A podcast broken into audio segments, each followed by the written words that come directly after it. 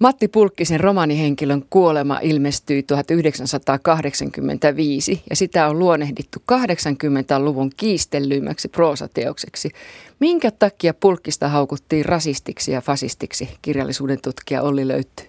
No siinä, vaikka siinä nyt kyllä kritisoidaan myös länsimaista Afrikka-kuvaa ja on siinä mielessä niin kuin ei-rasistinen, niin kyllä siinä aika paljon sanotaan ääneen sellaisia asioita, mitä ei ainakaan siihen aikaan – nyttemmin sitten valitettavasti sanotaan aika paljon ääneen samanlaisia asioita, mutta siinä puetaan kielelle ja sanotaan asioita semmoisia, mitkä on niin kuin selvästi poliittisesti epäkorrekteja kaunokirjallisuudessa. Kirjan päähenkilö on kirjailija, joka on Pulkkisen alter ego. Siinä on kolme osaa, joista keskimmäisessä kirjailija on Afrikassa ja kertoo kehitysavusta. Ja siitä nousi erityisen kova mekkala. Matti Kääriäinen, sinä olet suurlähettiläs ja niin sanotusti kehitysavun konkari. Mikä siinä oikein on sellaista? Kehitysapuhan on ollut aika sensitiivinen aihe ja jopa tabu. Se on ollut semmoinen niin kuin määritelmällisesti hyvä asia, jossa me parempi osaiset autetaan vähempi osaisia ja näin poispäin. Sen kritisoiminen ei ole ollut helppoa. Erityisesti niin sanottu sivistyneistö, lukeneisto on ollut kehitysavun takana ja, ja sillä on ollut oma, oma klikkinsä, joka sitä on puolustanut.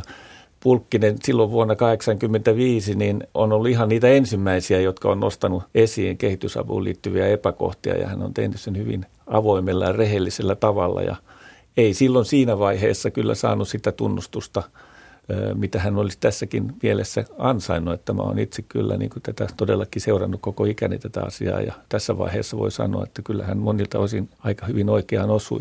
Joo, kyllä, vaikka ne varmaan silloin 85 aiheutti huomattavassa määrin ristiriitaisia tunteita, niin kyllä nykykatse paljastaa sen aika helposti, että, että kyllähän ihan oikeita asioita kritisoi. Kirjailijan romaani Sanan voima on voittanut Pohjoismaiden neuvoston kirjallisuuspalkinnon. Samalla se on pakomatka, kun hän lähtee hakemaan siis sitä palkintoa, sillä Neuvostoliitto miehittää Suomea ja kirjailija pelkää Suomen neuvostomyönteisyyttä. Tukholmassa marssitaan Suomen itsenäisyyden puolesta ja Suomea johtaa Paavo Väyrysen rauhanhallitus. Mitä varten Pulkkinen kirjoitti Neuvostoliiton miehittämään Suomea? Niin, no kyllä kai hänkin oli tässäkin asiassa oli aika lailla ajan hermolla. Mehän elettiin silloin suomettumisen aikaa vielä.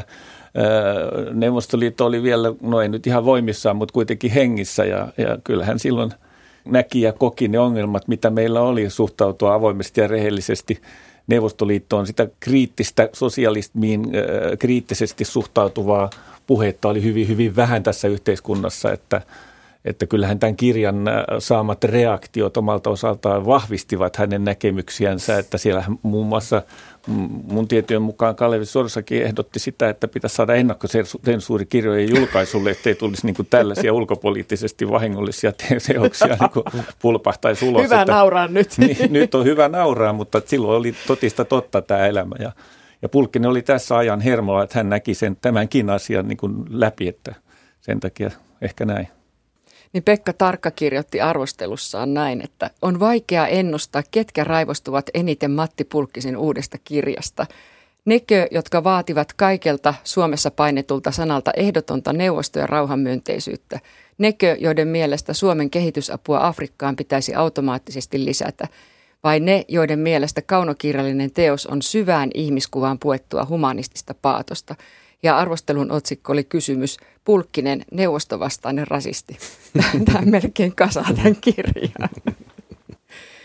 Pulkkinen oli käynyt kahdesti Afrikassa. Päähenkilö, kirjailija, kertoo millaista kehitysapu hänen mielestään on. Hän ei, nyt tulee lainaus, hän ei ymmärtänyt tippaakaan Suomen kehitysyhteistyötä. Minulle ihmiselämän kunnioittaminen oli ollut arvo, josta saattoi pitää kiinni. Afrikassa sain huomata, ettei sekään ollut pitävä. Siellä miehelle on tärkeintä, että hän saa rannekellon, jota voi sitten esitellä. Joukossa kulkee ahdistunut valkoinen huonon omatuntonsa kanssa työntäen väkisin omaa syyllisyyttään muille. Mitä tuumit tästä Olli löytty? Saat lähetystyöntekijöiden poika. No tota, No, tässä on ollut puhetta siitä, että, että hän niin kritisoi yhtä kehitysapua, mutta kyllä hän kritisoi myös afrikkalaisia ja afrikkalaista kulttuuria ja, ja työkulttuuria ja sellaista, että niin semmoisen turistin katseella, mutta myös kirjoja lukeneena ja hän siteeraa antropologisia tutkimuksia ja, ja niin kuin itse asiassa käy aika paljon kirjallisuutta, tietokirjallisuutta ja tutkimuskirjallisuutta läpi ja tota, kritisoi, mutta että kyllä Mä jotenkin näen kuitenkin koko ajan, että se kritiikki kohdistuu just, just siihen, niin kuin siihen eurooppalaiseen asenteeseen, kun mennään auttamaan ja ajatellaan olevan parempia ja ajatellaan, että itsellä on ne ratkaisut kaikki Afrikan ongelmiin. Ja mä en muista, onko tämä sun kysymys, liittyykö tämä enää sun kysymykseen, mutta että hmm. Tämmöistä ajatusta tulee mieleen. Joo. Kyllä, kyllä nimenomaan tästä suhteesta meidän rikkaiden maiden ja, ja Afrikan maiden ja köyhien maiden välillä, sen toimimattomuudesta. Tässä kai tässä on aika paljon kysymys, mutta että henkilökohtaisesti täytyy sanoa, että silloin kun kirja ilmestyi 85, niin Mä olin silloin ollut kymmenisen vuotta itse näissä kehitysyhteistyöasioissa mukana ja, ja kuuluin tähän, niin kuin hän kirjassa kuvaa idealist, idealistiporukkaa. Ai jaa, Kyllä, kyllä. Ja meidän piireissä kirja ja sen näkemykset ja ajatukset tuomittiin ihan täysin. Ja meidän oma lehti muun muassa kirjoitti siitä erittäin tuottuneen artikkelin silloin, ja jossa ihmeteltiin myöskin kustannusosakeyhtiötä, joka oli uskaltanut laittaa näin härskin kirjan ehdolle johonkin Finlandia-palkinnon vai minkä palkinnon saajaksi silloin laitettiinkaan. Se oli härski veto ja kaikkea tämmöistä, että tähän, tähän ei ollenkaan niin kuin – tätä ei hyväksytty hänen näkemystä ja analyysiä, mutta mä itse muutin Afrikkaan ensimmäisen kerran sitten 88 joitakin vuosia tämän kirjan ilmestymisen jälkeen on sitten neljänä eri vuosikymmenellä siellä asunut. Ja tuota, täytyy sanoa, että nyt kun mä sen kirjan ja sen näkemykset ja havainnot ja analyysin luen, niin mä kyllä näen sen, että hän kuvaa sitä asiaa juuri niin kuin se oli. Se on aivan totta ja se on tänä päivänä nämä samat asiat ja, ja, ja ympäristöt ja ja kuvaukset, mitä hän tuossa kirjassa esittää, ne on tänä päivänä yhä edelleen aivan niin kuin valideja. Kun mä luen tuota kirjaa, niin mä niin henkisesti siirryn takaisin itse sinne. Ne on niin mulle niin tuttuja paikkoja ja seutuja ja, ja, ja näin poispäin.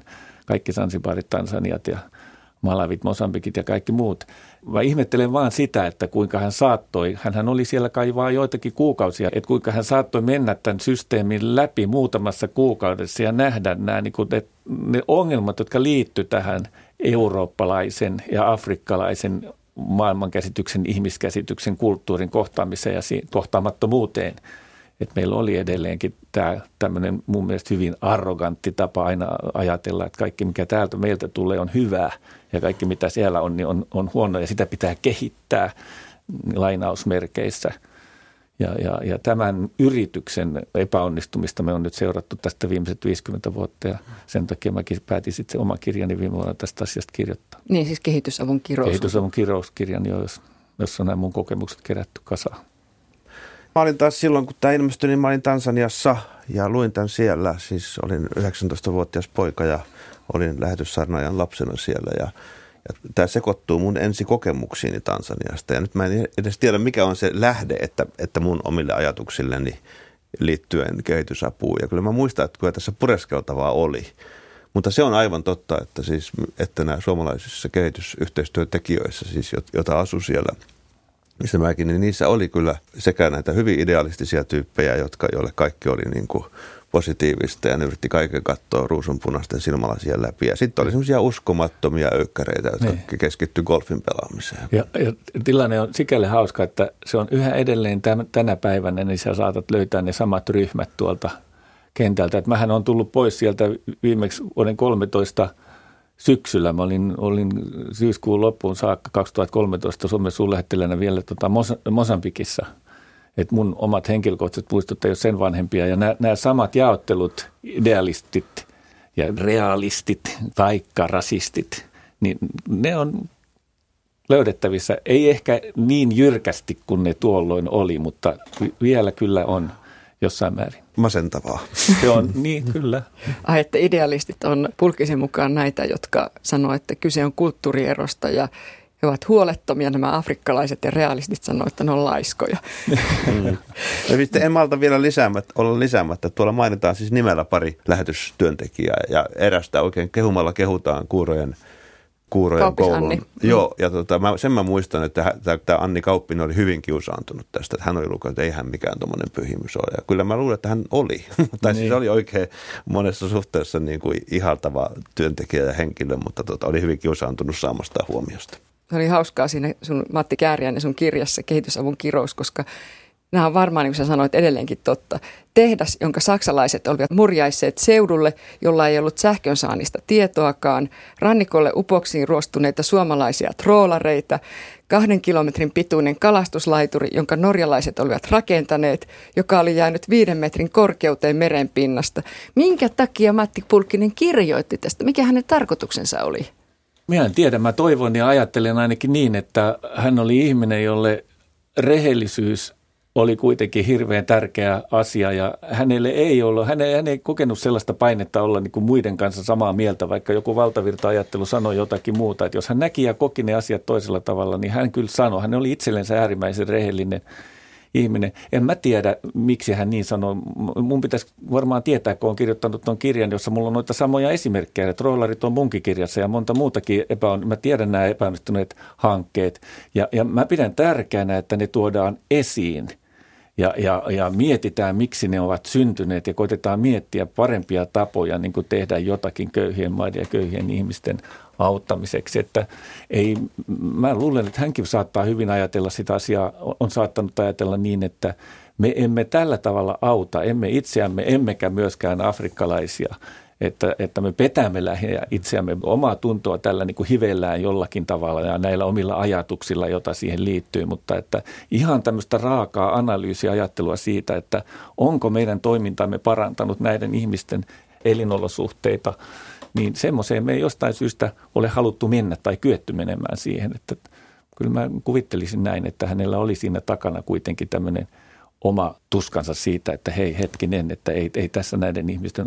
elämä parane mm. tällä tavalla. Sitten pitää muistaa, että hän, hän vertaa tätä Afrikan kokemusta koko ajan oman isoisänsä Paavo Pulkkisen taustaa ja siihen kulttuuriin, millaista Suomessa elettiin. Samalla, ja se etsii yhtäläisyyksiä. Että kyllä tässä on tämmöinen perinteinen oman itsensä etsimis-sivujuonne tässä tarinassa. On. Ja Afrikkaan on monesti aikaisemminkin länsimaissa kirjallisuudessa menty sitä omaa itseä etsimään, niin koettelemaan jossakin vieraissa olosuhteissa. Joo. Ja Siinä tuohon liittyy yksi mielenkiintoinen havainto, jonka mä tein siinä, niin oli se, että kun hän mietti sitä, että minkä takia hänen esi on silloin, kun on tullut haasteita vastaan, niin on lähtenyt ratkaisemaan niitä haasteita keksimällä esimerkiksi uusia työtapoja tai jotain muuta, jolla he ovat niin kuin selvinneet eteenpäin, niin hän kyllä käyttää tätä samaa teoriaa, jotka monet muutkin on käyttänyt, että talvi on se selittävä tekijä, että oli pakko rakentaa semmoiset asumukset, jossa sä selviät, oli pakko rakentaa semmoiset varastot, jossa elintarvikkeet säily ja oli pakko keksiä työkalut, jolla sä saat puun poikki. Afrikassa tätä ei ollut ja sen takia siellä ei menty niin kuin eteenpäin, ei, ei minkään näiden asioiden osalta. Että hän, hän näköjään tähän teoriaan myöskin ainakin jossain määrin omalta osaltaan kallistui, että meillä elin raat ja rankat elinolosuhteet oli semmoinen koulu, joka pakotti hänen esi sitten myöskin kehittymään ja kehittämään työtapoja ja kaikkea muuta ja säilymään sitten myöskin hengissä eri tavalla. Joo. No sitten, mistä Pulkkinen sai täyslaidallisen myös, ulkopolitiikka. Paasikiven linjan painekattilassa hakkaa pipontupsu hikistä niskaa. Näin kirjoittaa Pulkkinen ja sanoi kirjoittaneensa kirjan eestittyvästä Suomesta. Matti Kääriäinen. Me ollaan unohdettu jo varmaankin ne ajat, mitä tuolloin elettiin ja oltiin. Että jos ajattelee, että vuonna 1986 presidentti Koivisto yritti vielä estää – Iko Paasikiven päiväkirjojen julkaisemisen, ettei niistä olisi aiheutunut vahinkoa Suomen ja Neuvostoliiton suhteelle ja sitten lähetti vielä kirjeen perään, jossa pyysit, kun ne loppujen lopuksi vähän niin kuin Ruotsin kautta julkaistiin, niin kirjeen perään, jossa pyyteli anteeksi, ettei tästä nyt vaan aiheutus mitään hämminkiä. Niin kyllähän me nyt kaiken rehellisyyden nimissä aika rähmällä ollaan oltu. Ja tämä keskustelu, jota tänä päivänä nyt on ruvettu käymään, niin se on tietyllä tavalla nyt on tullut takaisin tämä suomettumis keskustelu ja kaikki muu. Mulle tuli tämä kyllä elävästi mieleen henkilökohtaisesti, kun mä luin NATO-selvitystä. Siinä mietitään sitä, että mitähän Venäjä ajattelee, jos Suomi liittyy NATOon. Mitähän Venäjä ajattelee, jos Ruotsi liittyy NATOon. Mitähän Venäjä ajattelee, jos Suomi ja Ruotsi liittyy yhdessä NATOon. Tai mitähän Venäjä ajattelee, jos Suomi ja Ruotsi ei liity NATOon. Mutta siinä ei kysytty sitä, että mitähän suomalaiset ajattelee, jos, jos Suomi liittyy NATOon. Eikä siinä kysytty sitä, että mitähän Suomelle mahtaisi käydä nykyisten puolustusvoimiensa kanssa, jos tuota esimerkiksi Venäjä sattuisi hyökkäämään Suomen kimppuun. Kaikki nämä olennaiset kysymykset, jotka suomalaisia kiinnostaa, jätetään oikeastaan pois ja sitten vaan mietitään ja pohditaan, mitä Venäjä mahtaa tästä asiasta ajatella. Tämä oli mun mielestä kyllä tämmöinen tuli niin kuin tuulahdus, tämmöistä vanhaa kunnon suomettumista tässä, että tämä on meille niin kuin yhä edelleen iso ja tärkeä asia. Ummehtunut tuulahdus. Ummehtunut tuulahdus sieltä, mutta silloin etettiin hyvin, hyvin voimakkaasti tätä aikaa ja se on, se on aika hurjaa kyllä, että mitä se oli, että toivoisi vielä, että joku tekisi tällaisen niin suomettumisen historian ja analyysin, joka voitaisiin nyt ottaa vielä uudestaan käsittelyyn, että nähtäisiin myöskin se, että miten niin demokratia saattaa hyvin helposti joutua niin kuin väärille raiteille. Ja vaikka me täällä sitten itse ollaan markkinoimassa tätä demokratiaa, dem, demokratian mallimaana, niin siitä ei ole kovinkaan monta kymmentä vuotta, kun meillä niin kuin monia demokratian periaatteita aika lailla poljettiin täällä. Romaani alkaa varsinaisesti Puolan tapahtumista vuonna 1982, kun Puolaan oli julistettu sotatila. Hän sanoi, että, tai kirjoittaa tässä kirjassa Matti Pulkkinen, että minä kirjoitan romaania Puolasta. Sen nimi on Paasikiven linja. Puola oli semmoinen esimerkki maa, jota saattoi käyttää, kun ei voinut käyttää Neuvostoliittoa. Järjestelmä oli sama, sä saatoit kritisoida sitä järjestelmää puhumalla Puolasta. Silloin ei kuitenkaan kaikki käynyt sun kimppuusi. Mä itse tein, itse tein saman tempun vuonna 1979, kun Suomen ja Puolan tiedeakatemia teki vertailevan tutkimuksen siitä, että kumpi yhteiskunta kehittyy tai on kehittynyt toisen maailmansodan jälkeen paremmin. Ja siinä oikeastaan tultiin siihen tulokseen, että Suomi nyt on pikkusen paremmin kehittynyt, mutta vaan siksi, että so, sota tuhosi Puolaa niin kovasti, mutta nyt Puola on tulossa kovaa vauhtia perässä ja rinnalle ja ehkä kohta ohikin. Ja tämmöinen tutkimus julkaistiin sitten ihan iso Suomen tiedeakatemian, parikymmentä professoria oli mukana siinä Suomesta ja saman verran Puolasta. Ja se lopputulos oli puhdasta puppua ja tukka nousi pystyyn. Mä asuin silloin Puolassa itse ja, ja se oli, se oli niin kuin poliittisesti tarkoituksenmukaista tiedettä ja kauhistutti silloin ne kauhistuttaa yhä edelleen, että miten tämmöinen niin sanottu tieteellinen näkemyskin voidaan alistaa poliittisille tarkoituksille hyvin helposti. Että ei, ei pidä niin kuin ajatella näin, että jos joku tekee tieteellisen tutkimuksen, niin se totuus on sitten siinä, että me eletään kuitenkin aina ajassa, ja se aika saattaa mennä aika pitkällekin johonkin suuntaan. Varsinkin tänä päivänä, kun meillä on näitä kaiken maailman mielipiteen muokkaus systeemeitä ja koneistoja ja trolleja ja niitä ja näitä ja nuita, niin tiedä missä tässä kuljetaan. Mitähän meistäkin 20 vuoden kuluttua sitten taas sanotaan. Olli Löytty, Pulkkinen kertoi haluavansa, että romaanihenkilön kuolema nähtäisiin myös kielellisenä ja kirjallisena kokeiluna. Monen ihmisen mielestä tämä on tosi vaikea, ovat jättäneet sen kesken.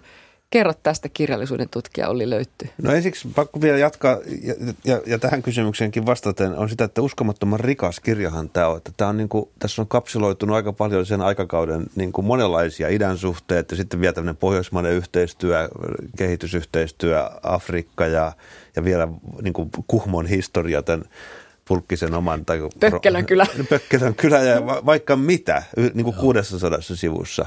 Että, siis, että mikä muu kuin kaunokirjallisuus pystyisi tämän tekemään. Mikään tietokirja ei pystyisi tavallaan samalla tavalla esittämään tätä kaikkea, että kun ruvetaan lukemaan ja jos on yhtään, yhtään niin kuin perspektiiviä siihen aikaan, niin kuinka paljon sitä voi avautua.